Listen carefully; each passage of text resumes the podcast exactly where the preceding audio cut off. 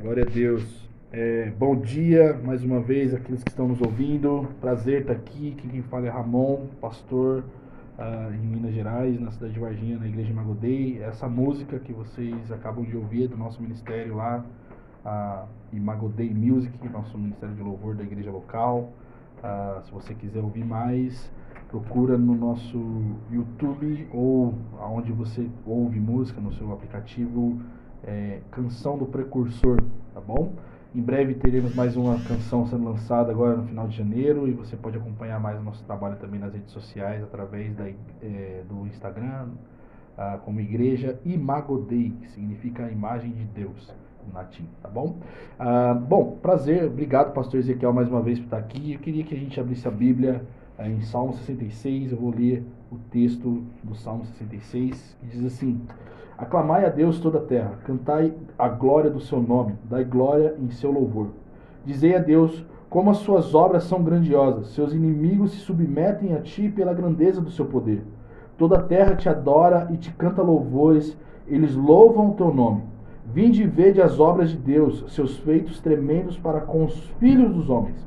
Converteu o mar em terra seca, e eles atravessaram o rio a pé. Ali nos alegramos nele pois o seu poder, pelo seu poder, ele governa para sempre. Os seus olhos vigiam as nações, que os, que os rebeldes não se exaltem. Ó povos, bendizei o nosso Deus e fazei ouvir o som do seu louvor, aquele que nos preserva a vida e não permite que nossos pés tropecem. Pois tu, ó Deus, nos provaste, tu nos refinastes como se refina a prata Tu nos deixaste cair na armadilha. Colocaste um lugar, um, um, colocaste uma carga pesada sobre os nossos ombros. Fizeste com que os homens cavalgassem sobre as nossas cabeças. Passamos pelo fogo e pela água, mas nos levaste para um lugar de fartura. Entrarei em sua casa com sacrifícios, cumprirei meus votos, votos que meus lábios pronunciaram e minha boca prometeu quando eu estava angustiado. Oferecerei animais gordos em holocaustos, com fumaça de carneiros. Prepararei novilhos com cabritos. Todos vós que temeis a Deus, vinde ouvir e eu contarei o que ele tem feito por mim. A ele clamei com a minha boca e ele foi exaltado pela minha língua. Se eu tivesse guardado o meu pecado no coração, o Senhor não me teria ouvido. Mas, na verdade, Deus me ouviu ele tem atendido a voz da minha oração. Bendito seja Deus que não rejeitou a minha oração e nem afastou de mim o seu amor. Ah, o Salmo 66 ele é um salmo ah, de ações de graça, um salmo como a categoria né, que divide o salmo, o livro de Salmos vai chamar de salmo majestático. Ele fala da majestade de Deus, ele fala da beleza de Deus, ele fala ah, sobre a grandeza do poder e do, e do nome de Deus. Né? Então ele é um salmo de ação de graças e também um salmo que fala da grandeza de Deus, é um salmo de convite para a gente. Ah, e ele é adaptado dentro da liturgia ah, do louvor no templo, ou seja, esses salmos, aliás, não só esse, né, mas todo, todo o livro de salmos ele era utilizado em um tempo específico dentro da liturgia dos sacrifícios e do templo dentro do templo, dentro da, da, da, história de Israel. E quando é estabelecido o templo, os cânticos que eram cantados dentro da, da, da liturgia de culto a Deus eram era esses, essas, essas poesias que nós lemos no livro de Salmos. Então, desde o Salmo 23 ao Salmo 91, todos esses salmos que a gente tenta decorar e faz ali como uma prece, uma, uma, uma repetição, eram canções que eram cantadas é, quando o povo se reunia. É, a gente tem diversas uh, divisões, como por exemplo o Salmo dos Degraus, que eram salmos de peregrinação, quando os judeus estavam indo para Jerusalém oferecer sacrifícios, eles cantavam essas músicas pertinentes a esse tipo de, de momento da vida que da vida de alguém que serve que serve a Deus e é parte do povo de Deus, né? Então ele era entoado dentro da, da liturgia, dentro do culto, do, do momento de, de oferta e sacrifício dentro do templo. E esse salmo é um convite universal, um convite para que todas as pessoas da terra viessem atribuir ações de graças e louvores a Deus justamente pelos atos que ele fez em favor do seu povo. Então, quem ia para oferecer um sacrifício anualmente ali de expiação ou um sacrifício dentro do templo, quando se cantava esse salmo, ele estava falando: todas as pessoas que estão aqui agora, ouvindo e vendo o que eu estou fazendo, se juntem a mim e vamos cantar a Deus, vamos louvar a Deus pelos seus atos poderosos. E ele é é, quando a gente vê aqui na dinâmica do, dentro do salmo, a partir do versículo 13, ele é um salmo de alguém que está abastado, ou um, uma pessoa rica de recursos, ah, quando fala justamente de oferecer sacrifícios, porque ele está falando de oferecer, oferecer sacrifícios caros, oferecer sacrifícios robustos, ah, quando se fala de dar algo dentro da igreja. Ele vai dizer no versículo ah, 15: oferecer animais gordos em holocausto, né? Ou seja, ele preparou um banquete de sacrifícios a Deus. Era uma pessoa que estava ah, sendo extremamente grata pelos benefícios de Deus, como um sinal de devolução e gratidão a Deus, porque ele foi abençoado e também por Deus ter sido fiel ao seu povo. Então, o Salmo 66 ele tem essa, essa peculiaridade de ser um salmo de ação de graça, mas um salmo de convite às pessoas a atribuir a Deus a glória que é devida ao seu nome. Esse salmo ele fala de ações humanas como um sacrifício e também fala sobre o autor ser essa pessoa abastada, porque quem está falando aqui dentro do salmo, ele está falando que ele ofereceria esse tipo de sacrifício. E o assunto do salmo não é falando sobre a pessoa que foi agraciada a, de ter sido salva, de ter sido livrada ou algo do tipo. Ele está falando justamente da pessoa de Deus e não de, da pessoa que foi abençoada por Deus. E o foco da, da, da, da, palavra de Deus é justamente essa. A, a, o foco do culto a Deus, o foco da nossa vida cristã, ela não está é, visando o nosso próprio benefício o nosso bem-estar, mas a glorificação de Deus. Todas as vezes que nós é, estamos nos reunindo como igreja ah, para celebrar o culto, o culto não é para nos fazer bem, é para glorificação do nome de Jesus, é para glorificação do nome de Deus. E esse salmo ele demonstra muito isso. Um homem que foi extremamente abastado, abençoado, cheio de recursos, cheio de livramentos, que reconhece que ele não é digno de nada e Deus é digno de tudo que ele tem. Então, e ele fala disso tanto para si como lembra também o povo que está reunido dentro dessa liturgia a olhar para os feitos de Deus, a misericórdia de Deus, o olhar de Deus para com o seu povo. Então, a beleza do povo de Deus não é ser é, é, não é, não é, não está no povo em si, mas no Deus que escolheu eles para ser povo de Deus. Né? Então, ele, esse Salmo 66 é um salmo de autoria desconhecida. Às vezes a gente acha que o livro de Salmos ele é o livro de Davi, né? Mas a gente tem salmos de Moisés, salmos de Salomão, salmos de outros levitas como Asaf, Imã, Gedutum, ah, salmos dos filhos de Corá. Então, o, esse livro, esse capítulo específico de Salmo, Salmo 66, ele vai ser um, um salmo de autoria desconhecida, mas o fato de ele ser desconhecido não inibe a realidade de ele ser um salmo de exaltação, um salmo que proclama verdades e exalta o nome de Deus. E a, e, e, e a beleza, quando a gente olha para o livro de Salmos, a gente às vezes lê e vê ali né, a, os títulos, e às vezes a gente ignora. Então, uh, esse, esse, esse, essa, essa, esse subtítulo ou título, ele deixa bem claro uma coisa, né? E algumas traduções só trazem assim, um salmo de louvor ou salmo, né? Mostrando justamente que o que importa aqui não é a questão do conteúdo ou o autor que foi feito. Não foi o rei Davi que escreveu esse salmo. Não foi uma pessoa importante, mas foi alguém que foi alcançado pelo favor de Deus. E isso é motivo de júbilo. Isso é motivo de louvor. E esse salmo eu gosto até, tenho rabiscado aqui na minha Bíblia algo que é muito engraçado.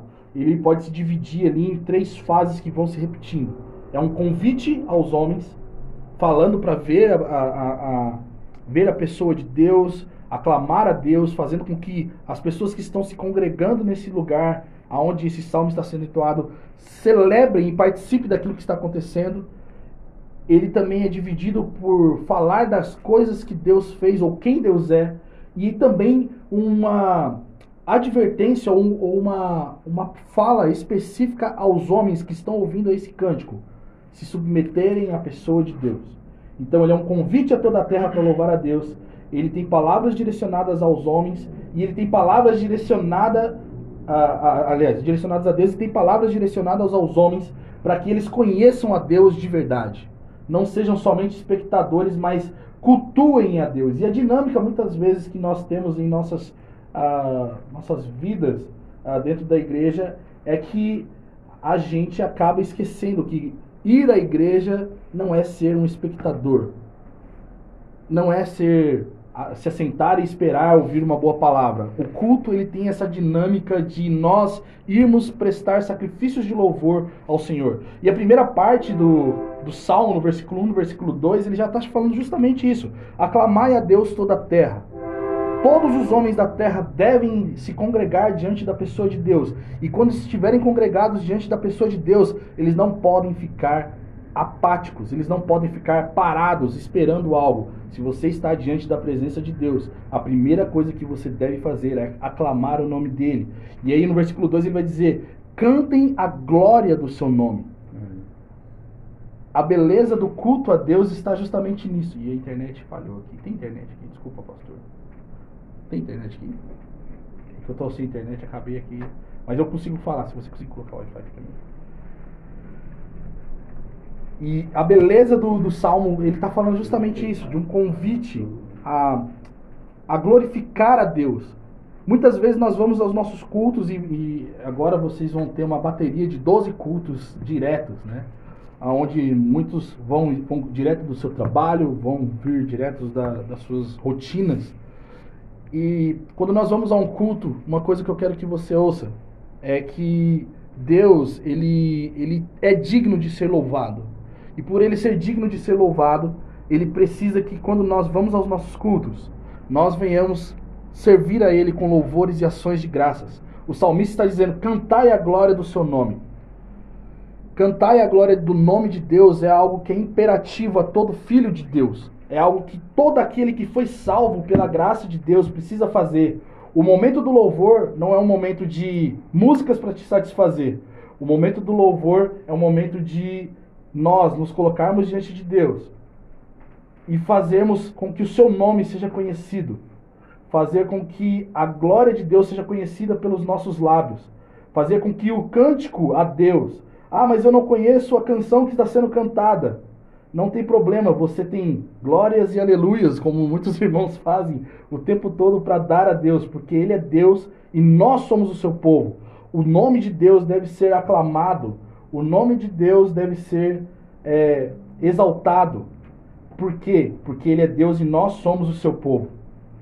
Ah, mas eu não tenho motivos para louvar. Nós somos povo de Deus e isso é suficiente para que nós o louvemos. E o convite desse salmista é isso: dai glória em seu louvor, ou seja, o momento de culto, o momento de adoração a Deus, ele não é um momento em que nós vamos ficar simplesmente lendo uma letra e pensando se essa letra ela é factível a eu cantar ou se Deus é digno porque eu estou bem ou não. Deus é digno e ponto. Ele é criador de todas as coisas. Ele fez com que todas as coisas fossem é, viessem à existência. Quem somos nós para dizer que Deus não é digno? O motivo de nós louvarmos a Deus não é as coisas boas que nós estamos vivendo. O motivo que nós somos é, é, convocados a louvar a Deus é porque Deus é Deus e nós somos o seu povo. E quando nós falamos ah, sobre o versículo 1, que ele fala: cantem um hino, que todos os homens o louvem com um hino glorioso, ou cantai a, a, a glória do seu nome, dai glória ao seu nome.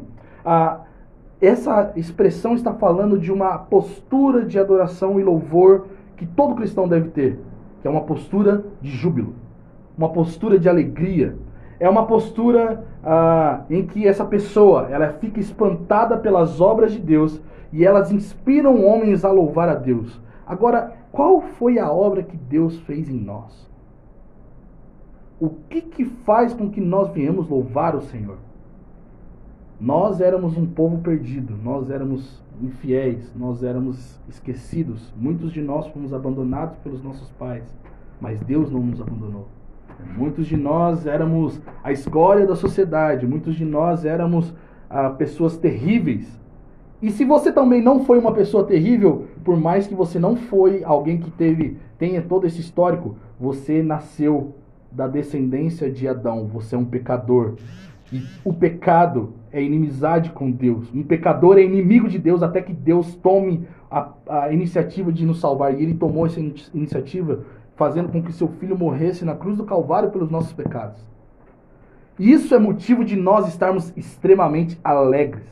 Éramos para nós, era para nós irmos para o inferno, era para nós irmos para as piores ah, é, punições divinas por conta do pecado. Ah, mas eu não fiz nada de errado. Você nasceu.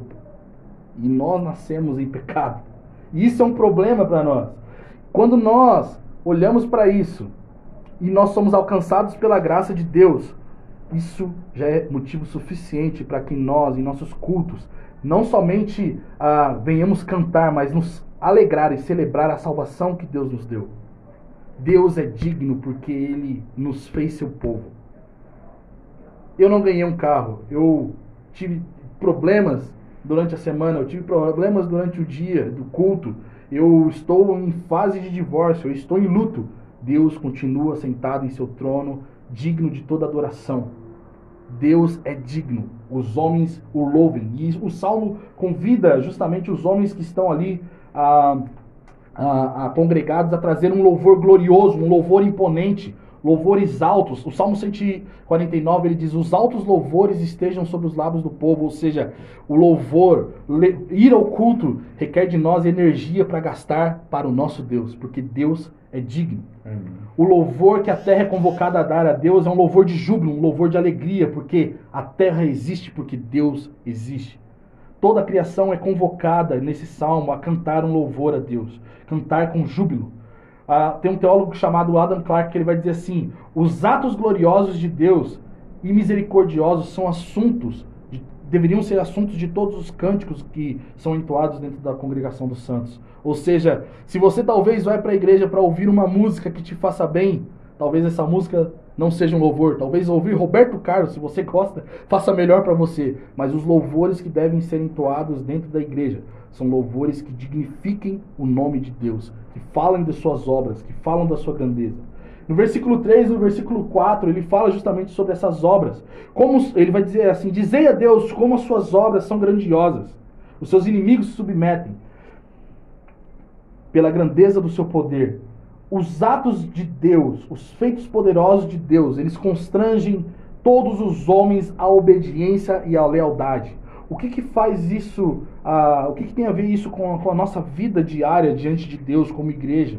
É que a obra de Deus, o fator de Deus ter feito algo em nosso favor, é motivo de nós prestarmos culto, obediência, lealdade. Ou seja, nós não somos fiéis a Deus porque nós sentimos algo bom de ser fiel a Deus. Nós somos fiéis a Deus porque as maravilhas que Deus fez em nossas vidas o fator de Deus ter nos salvado faz com que nós sejamos submetidos à, à vontade dele.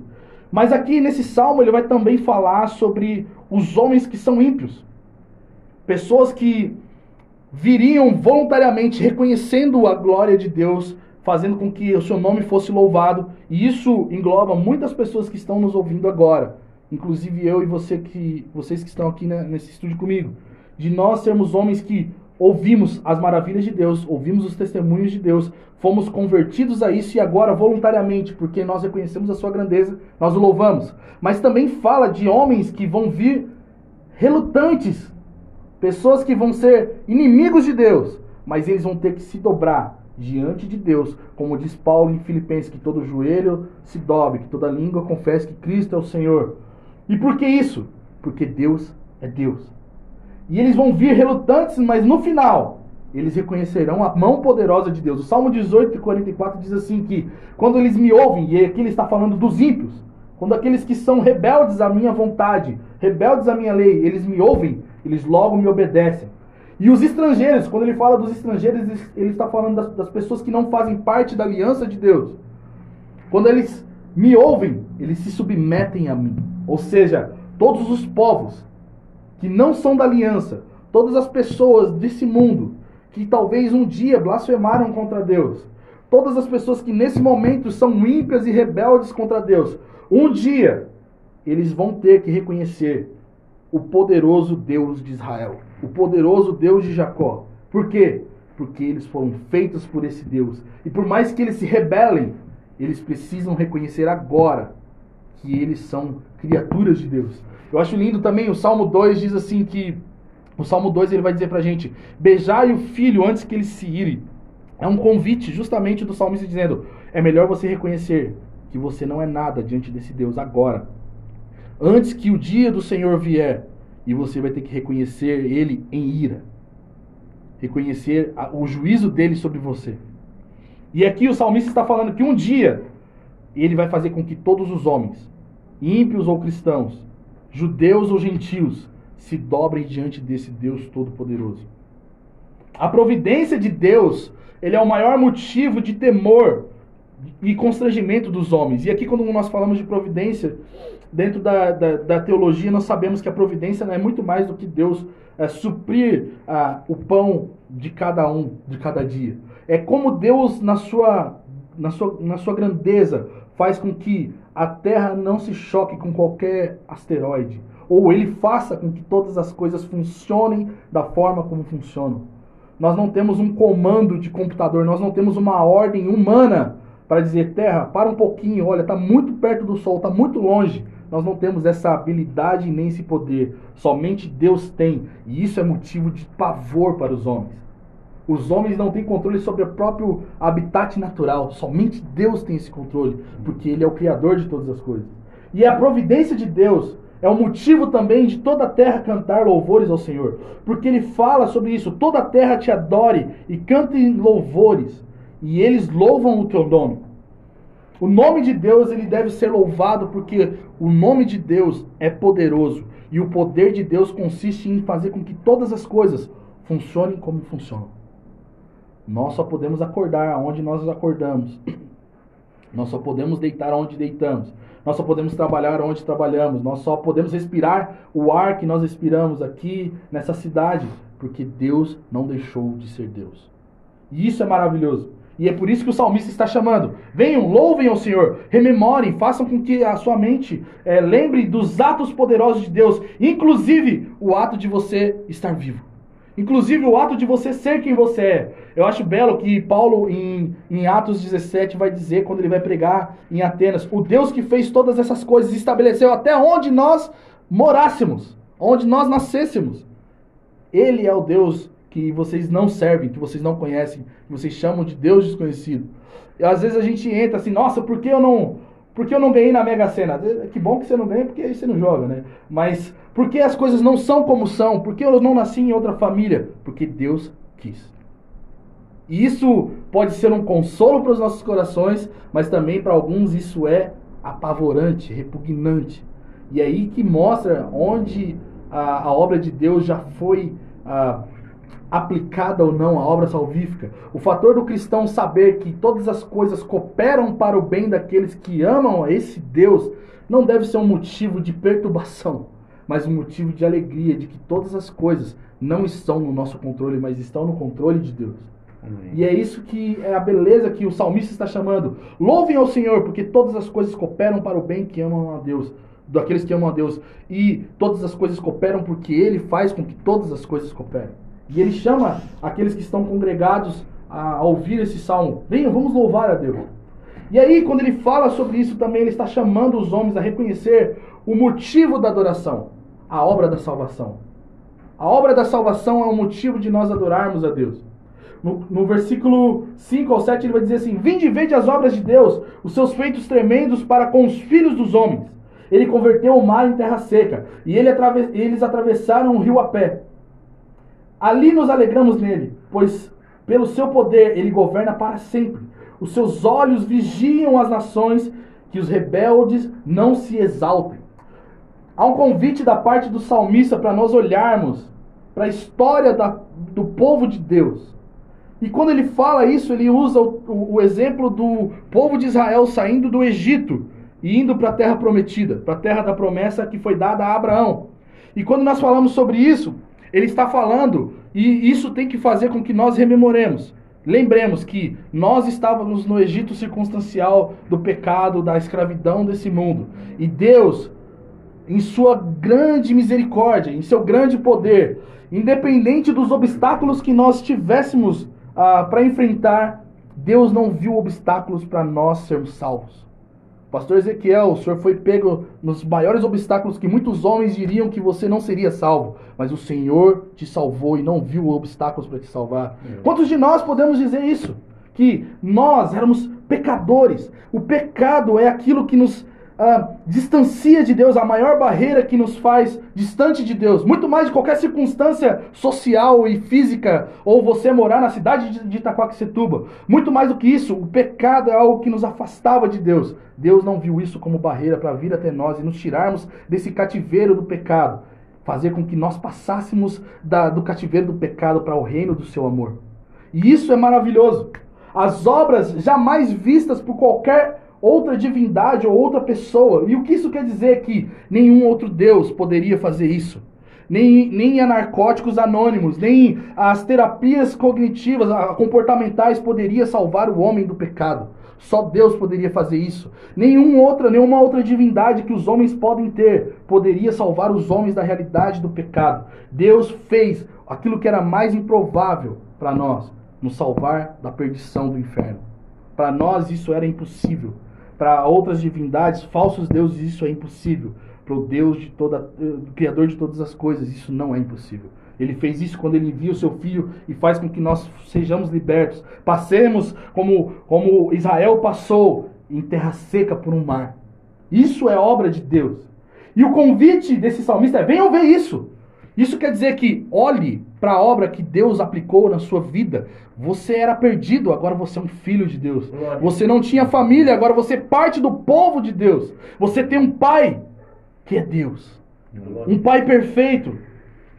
Isso é motivo de nós olharmos para a obra de Deus e nós cantarmos sobre ela. E esse convite uh, de vir, venha ver, venha, venha. É muito legal que o salmista ele repete isso várias vezes. João, em Apocalipse é, é, capítulo 4, quando ele está ali, depois de, de, ter as visões das igrejas, ele fala que viu uma porta aberta no céu. E um anjo diz: Venha ver. E o que João vai ver é a história, o plano eterno de Deus sendo é, é, aberto entre os 24 anciãos e todo mundo olhando, falando: Ninguém é digno de abrir o livro e desatar os seus. Mas o Cordeiro de Deus, aquele que morreu, está vivo, aquele que foi imolado pelo pecado dos homens antes da fundação do mundo ele é digno. E porque ele é digno, os homens podem olhar e ver a obra de Deus e se alegrar, se jubilar, porque Deus não abandonou os homens em seu pecado. O salmista ele vai fazer isso, uh, vai chamar esses homens a olhar para isso e refletir que os feitos de Deus por seu povo na libertação do Egito, ele foi feito por nós da mesma maneira. E quem fez isso foi o próprio Deus. Não foi Moisés que conduziu o povo a passar pelo Mar Vermelho, foi Deus. Não foi Moisés com seu cajado que bateu e o mar se abriu, foi o poder de Deus. Não foi, foi Moisés que fez com que o Egito fosse a, afligido por dez pragas, foi Deus. Somente Deus pode fazer com que toda barreira, todos os pecados, todas as coisas que nós tivermos de problemas e, e eh, que nos, coloca, nos qualificam como indignos de Deus sejam abatidas. E isso é obra salvífica de Deus. Homem nenhum faz. E o salmista falando: vamos louvar a Deus porque ele fez isso por nós, da mesma maneira que Israel foi liberto do Egito, da mesma maneira que Israel foi tirada do cativeiro pela mão poderosa de Deus, de uma potência mundial naquele tempo.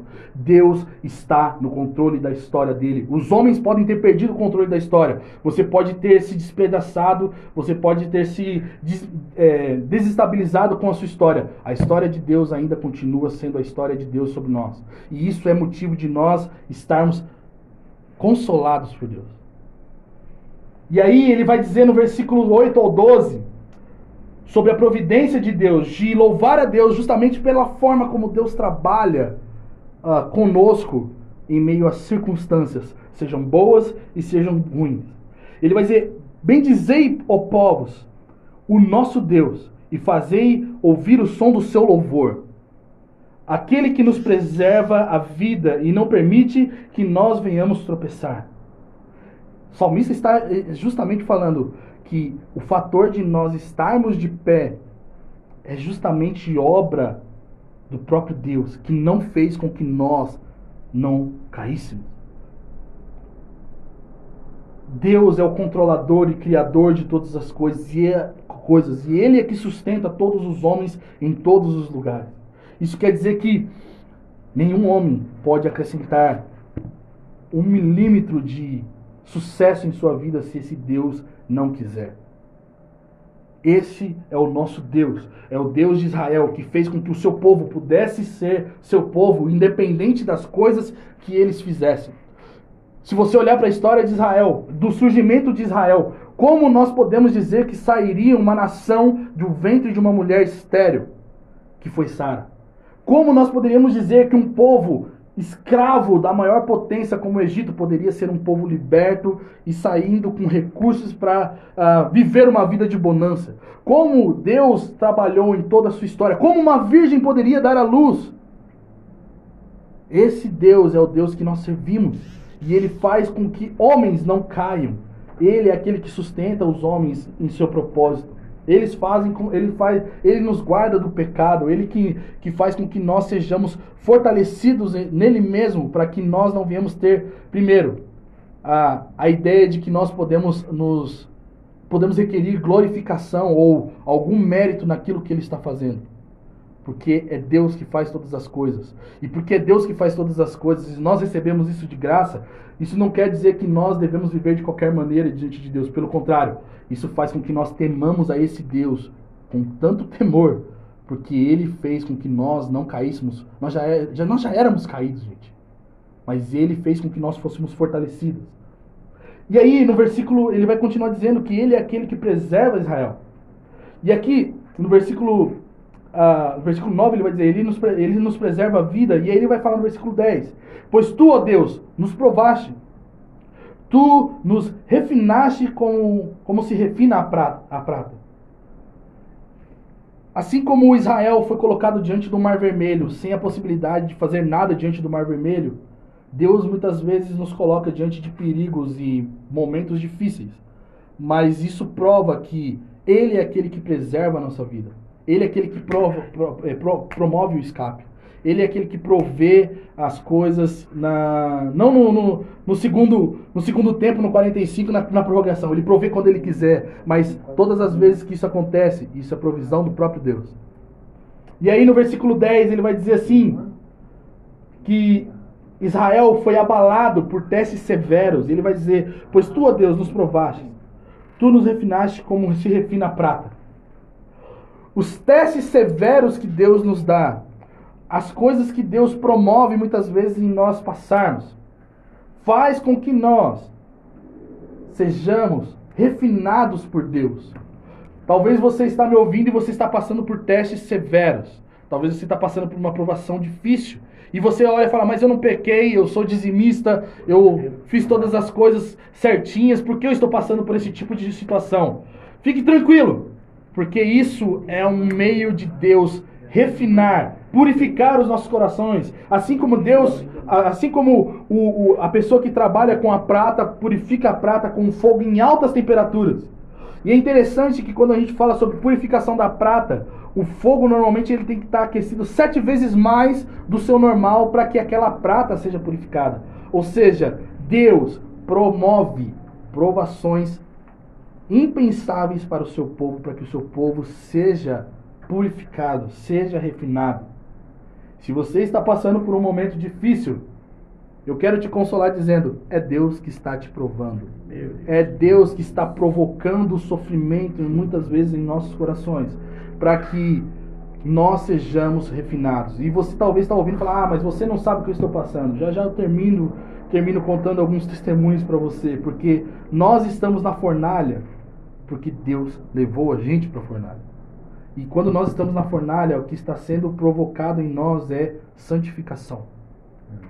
É, é, é purificação de pecados, é alinhar de coração, é fazer com que os nossos corações olhem para aquilo que a gente chama de Deus e não é Deus, seja despencado e nós colocamos Deus no centro do nosso coração como ele é devido. Sabe, Deus ele submete a, a, a testes do seu povo. Isso a gente vê lá em Hebreus, quando Deus, quando o autor de Hebreus faz dizer assim, ah, o pai corrige aquele que ama Então ninguém, nenhum pai, né? Na verdade, muitas vezes, infelizmente, por conta da, do pecado, pais espancam seus filhos. Mas pais que, se, que corrigem seus filhos segundo as escrituras, eles estão sendo ah, amorosos com seus filhos. Assim como Deus é amoroso com seu povo em corrigi-los. A disciplina de Deus e a disciplina de um pai cristão para o seu filho não deve ser de vingança ou de ódio, mas de amor e tratativa, correção, fazendo com que o seu filho ande nos caminhos do Senhor. E Deus, ele provoca isso no seu povo, provoca isso nos seus filhos. Deus, ele fala, ele, ele fala que ele disciplina aquele que ama. Se você talvez não está sentindo a vara de Deus, se você talvez não está sentindo mais a reprovação de Deus, é porque provavelmente você não foi salvo. Porque você, foi, você ainda não é um filho de Deus. Porque todo filho de Deus passa por momentos de reprovação, passa por momentos de poda, como Jesus vai dizer em João 15, que todo aquele que dá fruto ele poda, e podar é algo que é, é praticamente depenar uma árvore. Todo filho de Deus precisa passar por momentos de disciplina. E disciplina não é sinônimo de abandono de Deus, mas sinônimo de amor e cuidado da pessoa de Deus para conosco. E aí, o salmista ele vai dizer que é muito legal que ele usa a analogia da armadilha ah, e também dos cavalos passando por cima das cabeças. Deus, ele apanha os seus filhos da mesma maneira que, que um animal inocente é, ah, ele é pego por armadilhas. Talvez você está andando de bobeira e Deus te pegou para disciplinar. Talvez você está tranquilo, você é até inocente diante de Deus, mas Deus te pegou para te refinar. E isso não é castigo eterno de Deus, é momentâneo. Da mesma maneira, uma coisa que o salmista vai dizer no versículo 12: Fizeste com que homens cavalgassem sobre as nossas cabeças. Antes de falar disso, uma coisa que é interessante, ah, no versículo 11, ele vai dizer assim: Você colocou uma carga pesada sobre os nossos ombros. O que isso significa? É que Deus, muitas vezes, vai, vai promover para nós alguns desgastes emocionais, físicos, e até espirituais, para que nós sejamos colocados naquela qualidade que Jesus vai dizer no, no Sermão do Monte, Mateus capítulo 5, de bem-aventurados os pobres em espírito, porque deles é o reino de Deus. Ou seja, quando você acha que você está muito espiritual, talvez é necessário que Deus te coloque uma carga pesada sobre você, para que você olhe para você como alguém que é fraco espiritualmente, para você depender de Deus. Aqui, quando ele vai dizer sobre uma carga pesada sobre os nossos ombros, ah, a verdade é que o, o texto está falando sobre os lombos e não os ombros, porque os ombros é um lugar de força. Se você colocar algo sobre os lombos, você consegue carregar. Eu agora sou um cara da academia, eu consigo fazer abaixar bastante, com bastante peso. Mas se você colocar sobre os lombos, é meio que covarde você carregar uma carga sobre os seus lombos, que é um lugar que não tem tanta força. E aqui ele está falando que Deus vai, provar, vai provocar fraqueza em homens para que eles reconheçam a sua força em Deus. É aquilo que Paulo vai dizer: ah, diga ao fraco, eu sou forte, mas não na força do seu poder, mas na força do próprio Deus. E aqui, no versículo 11, nós vemos que Deus ele vai fazer com que as suas armadilhas, aquilo que está nos prendendo, aquilo que está nos afligindo, na verdade sejam amarras de amor é zelo de Deus muitas vezes nós passarmos por provações. É zelo, é, é, é, demonstração de amor de Deus. Sabe aquela coisa que a gente, quando a gente vai na praia, vê aqueles aviões passando lá, fulano, eu te amo. É, é a mesma coisa Deus colocando a gente em lugares perigosos, difíceis nas nossas vidas. É falando, eu te amo, mesmo que você esteja sofrendo. E esse sofrimento é provocado pelo, pela minha mão para que você entenda que você é meu. A gente, quando cristão passa por muitas dificuldades. Né? E quando a gente vai ouvir algum irmão na nossa igreja que está passando por provações, a gente, a gente ouve, a gente vê essa pessoa chorando, a gente fala isso mesmo, continue chorando. Porque bem-aventurados os que choram, porque eles serão consolados. E é melhor você chorar, mas que esse choro seja motivo de oração, seja transformado em lágrimas de súplicas a Deus e você, sa você saber que Deus é aquele que ouve toda e qualquer oração, do que você chorar e murmurar e você achar que Deus te abandonou.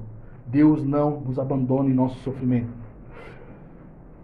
Quando ele fala sobre cavalgar sobre as nossas cabeças, eu, esse texto eu achei muito interessante quando eu estava estudando sobre esse texto, porque quando a gente fala sobre cavalgar sobre as nossas cabeças, é porque alguma coisa deu errada dentro de uma guerra.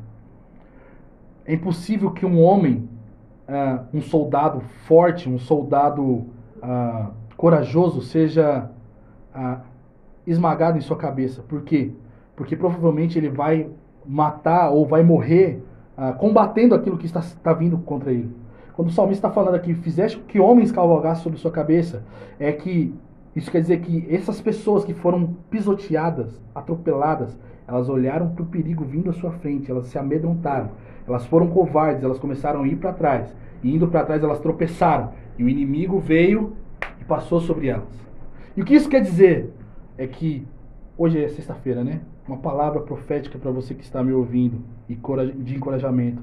Deus vai fazer com que muitas das vezes nós sejamos covardes, nós sejamos amedrontados por Ele, para que nós não sejamos pegos em nosso orgulho, porque o orgulho é aquilo que é inimizade com Deus. Pedro vai dizer assim que o Deus abate o orgulhoso. É melhor nós sermos covardes diante de Deus do que sermos orgulhosos e sermos arrebentados por esse Deus. Todas as vezes que nós somos atropelados, o fato de nós sermos pisados aqui é justamente essa metáfora que o salmista está dizendo de que essa pessoa viu um perigo, ela ficou com tanto medo que ela voltou para trás e quando ela voltou para trás, ela foi atropelada. Mas esse atropelo não foi algo que foi causado a revelia. Foi Deus provocando crises, provocando momentos difíceis. E não só isso, Deus expurgando o orgulho do nosso coração. É Deus tirando a sujeira. Como que Deus tira a sujeira do orgulho? Fazendo com que você se sinta fraco. Como que Deus ah, combate a altivez do homem? Fazendo com que ele se torne covarde. Deus expõe a nossa fragilidade para fora, para que a sua, o seu poder seja aperfeiçoado em nossa fraqueza. Alguns fardos que nós carregamos, algumas coisas que acontecem na nossa vida. Talvez você está me ouvindo falando, eu sou um covarde. Talvez você é um covarde porque Deus está provocando covardia no seu coração. Para que você, nesse momento, não dependa de você mesmo, mas comece a depender dele. Somente dele. Uma covardia faz com que nós venhamos correr somente para Deus. Nós não temos a quem correr quando nós somos covardes, pastor. Nós temos um Deus que faz com que covardes sejam fortalecidos pelo seu poder. Glória a Deus. Mas depois de tudo isso, depois de sofrimento, depois de ser afligido, depois de peso, depois de ser covarde, o salmista vai dizer no versículo, do, no versículo 12: Mas tu nos levastes para um lugar de fartura os sofrimentos e as dores que um cristão carrega, os momentos difíceis, eles não são destrutivos, mas eles são forjadores de um coração que ama a Deus. Sabe quando nós vamos começar a orar com mais sinceridade diante de Deus? Sabe quando nós realmente falamos, Jesus, eu te amo de todo o meu coração? Quando nós sofremos. Eu, eu gosto de dizer que quando esse ano nós passamos por um momento muito difícil, eu e minha esposa, nós esperávamos um bebê em julho, nós perdemos esse bebê. Nós não ouvimos o seu coração. É no momento de fraqueza, de fragilidade, que eu realmente criei que Deus ele era poderoso para ressuscitar o meu filho, mesmo que ele não ressuscitou o meu filho. É nos momentos mais difíceis da vida que nós fazemos as orações mais perigosas e provocativas do céu. Então, se você talvez está orando poucas coisas perigosas, é porque talvez existe orgulho e altivez que Deus quer abater nessa manhã nos nossos corações. É Deus querendo nos chocar. É melhor você estar fraco nas minhas mãos do que forte com suas próprias mãos que não conseguem fazer nada. O salmista continua no versículo 13 até o versículo 15 falando sobre a dignidade de Deus em receber o louvor. E é por isso que o salmista vai dizer que ele entraria na casa de Deus com sacrifícios e cumpriria os seus votos, dizendo que ele seria tão generoso, tão generoso com Deus, pela generosidade de Deus em ter salvado ele. E essa generosidade, ela é muito pequena diante da grandeza da salvação que Deus nos dá. E é muito louco isso desculpa a palavra louco, mas a realidade é essa: é que Deus faz com que o nosso coração de adorador seja suscitado, saia para fora, seja avivado depois de momentos de provação. Sabe? É aquela coisa uh, de Ana. Ana não cantaria o cântico que ela cantou.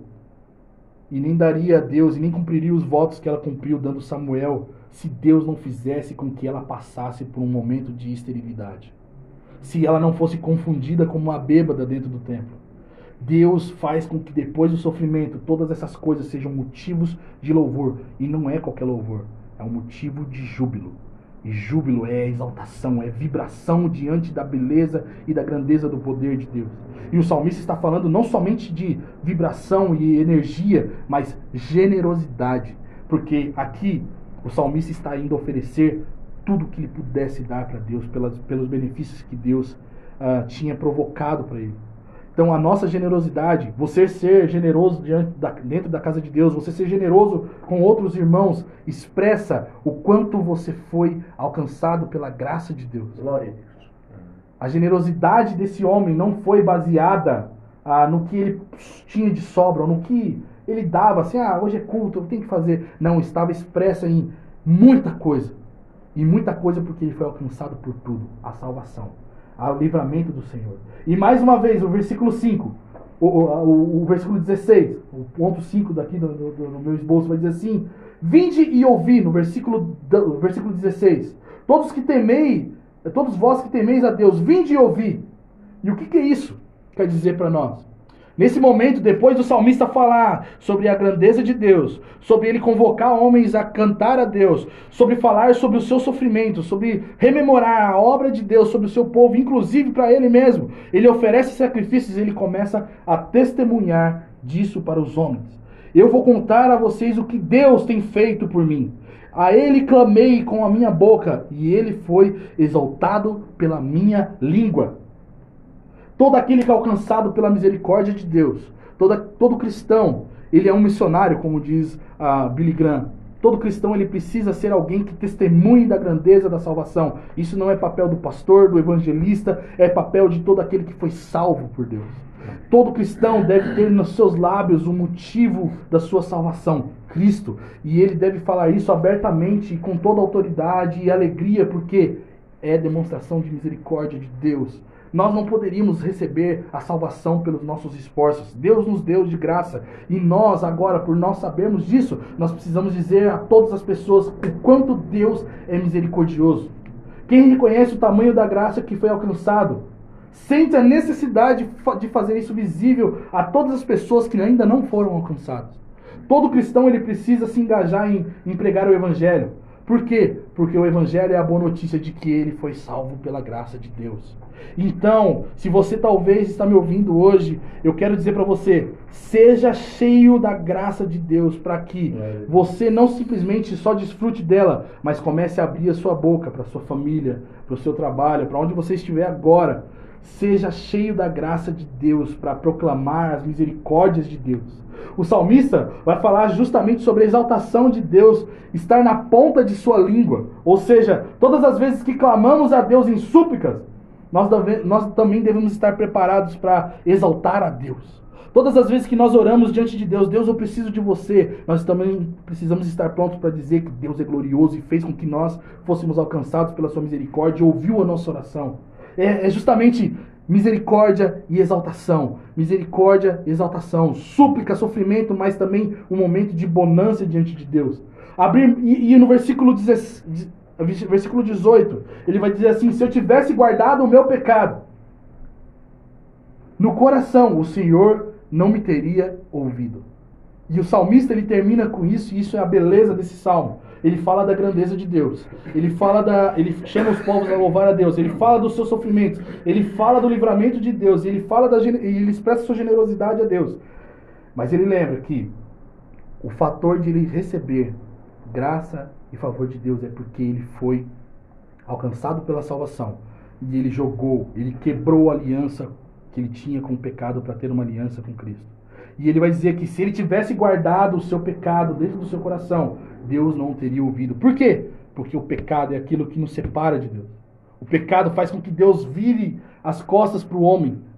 Faz com que o homem agora seja livre para fazer o que ele bem quiser. Ele é abandonado nas suas próprias paixões, como Paulo vai dizer em Romanos capítulo 1. O homem, o juízo de Deus vem sobre o homem com o abandono de Deus. Mas O salmista está dizendo aqui: como eu não consegui guardar, como eu não retive o meu pecado no meu coração, Deus me ouviu.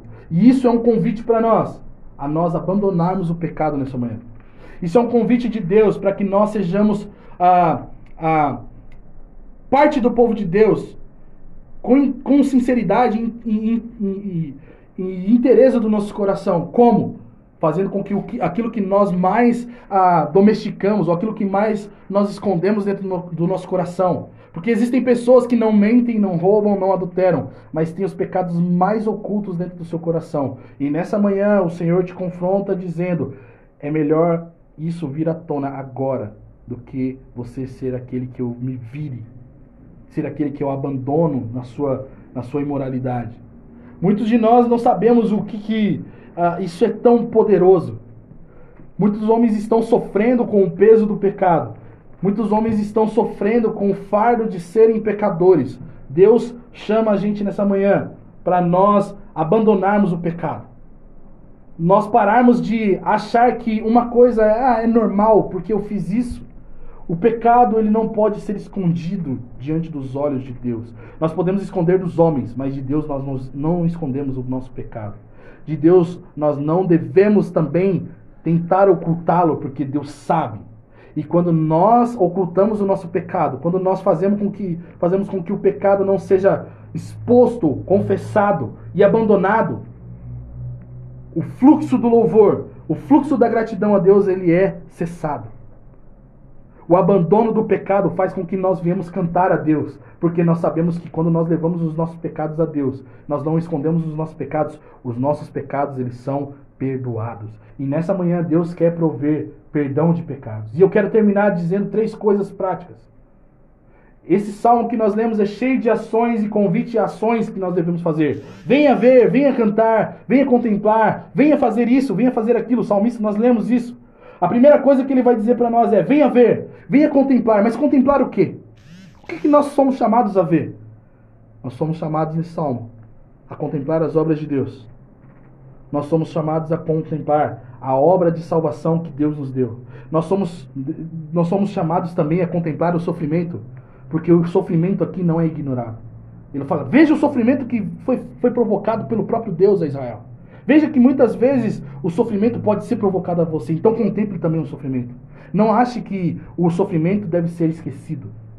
Contemple o sofrimento, mas também contemple as obras de Cristo em seu favor, mesmo em meio ao sofrimento. Nós precisamos olhar. João, ele ouve o convite do anjo: venha, sobe aqui e veja. E Deus nessa manhã está nos chamando: venha ver. Venha ver a beleza de Deus. Venha contemplar as obras de Deus. A segunda coisa que nós devemos olhar para esse salmo que ele nos chama é: vamos louvar ao Senhor. Sabe, se você vai ter culto essa semana ainda de virada, se você vai, vai para essa campanha aí de 12 dias, vá com, a, com esse convite: louvar ao Senhor. Levante suas mãos durante o louvor. Cante cânticos ao Senhor. Ah, eu não sei, não sei a letra. Levante palavras de adoração e exaltação a esse Deus. Se você ora em línguas, dê cânticos espirituais com suas línguas ao Senhor, mas não fique apático, porque Deus é merecedor, Deus é digno. Salmo 29 diz assim: Tributai ao Senhor a glória devida ao seu nome. Todas as vezes que um cristão não dá louvor ao Senhor no, na congregação, ele não está dando algo que é digno de Deus, e isso é pecado. O verdadeiro homem de Deus, que foi salvo pela graça de Deus, ele não tem por que estar de braços cruzados diante da congregação, diante da presença de Deus. Pelo contrário, o maior motivo é Deus nos salvou. Isso é suficiente. A congregação de Deus é conclamada a declarar as obras de Deus todos os povos da terra, todos os, todas as igrejas, todo, todo o povo que diz confessar o nome de Jesus, precisa agora louvar ao Senhor com todo o seu coração, a proclamar quem Deus é. Esse salmo está nos chamando: louve ao Senhor. E a última coisa, que não é menos importante, que esse salmo nos traz é prove da misericórdia de Deus. Só prova da misericórdia de Deus quem reconhece e abandona o seu pecado. Porque o pecado, uma vez confessado, ele é perdoado. E o perdão de Deus é ato misericordioso de Deus. Provérbios 28, 13 diz assim: Quem cobre suas transgressões jamais prosperará, mas quem as confessa e as abandona alcançará a misericórdia. Deus quer que nós venhamos provar da sua misericórdia. Mas como nós provamos a misericórdia de Deus? Abandonando o pecado. Arrependimento, coração quebrantado e contrito é recebido por Deus. O salmista vai dizer que Deus não abandona, Deus jamais rejeita um coração quebrantado. E nós só podemos provar da misericórdia de Deus quando o nosso orgulho ele é abatido. Então nessa manhã eu quero dizer para você que Deus venha provocar em você um coração quebrantado, um coração que é ensinável,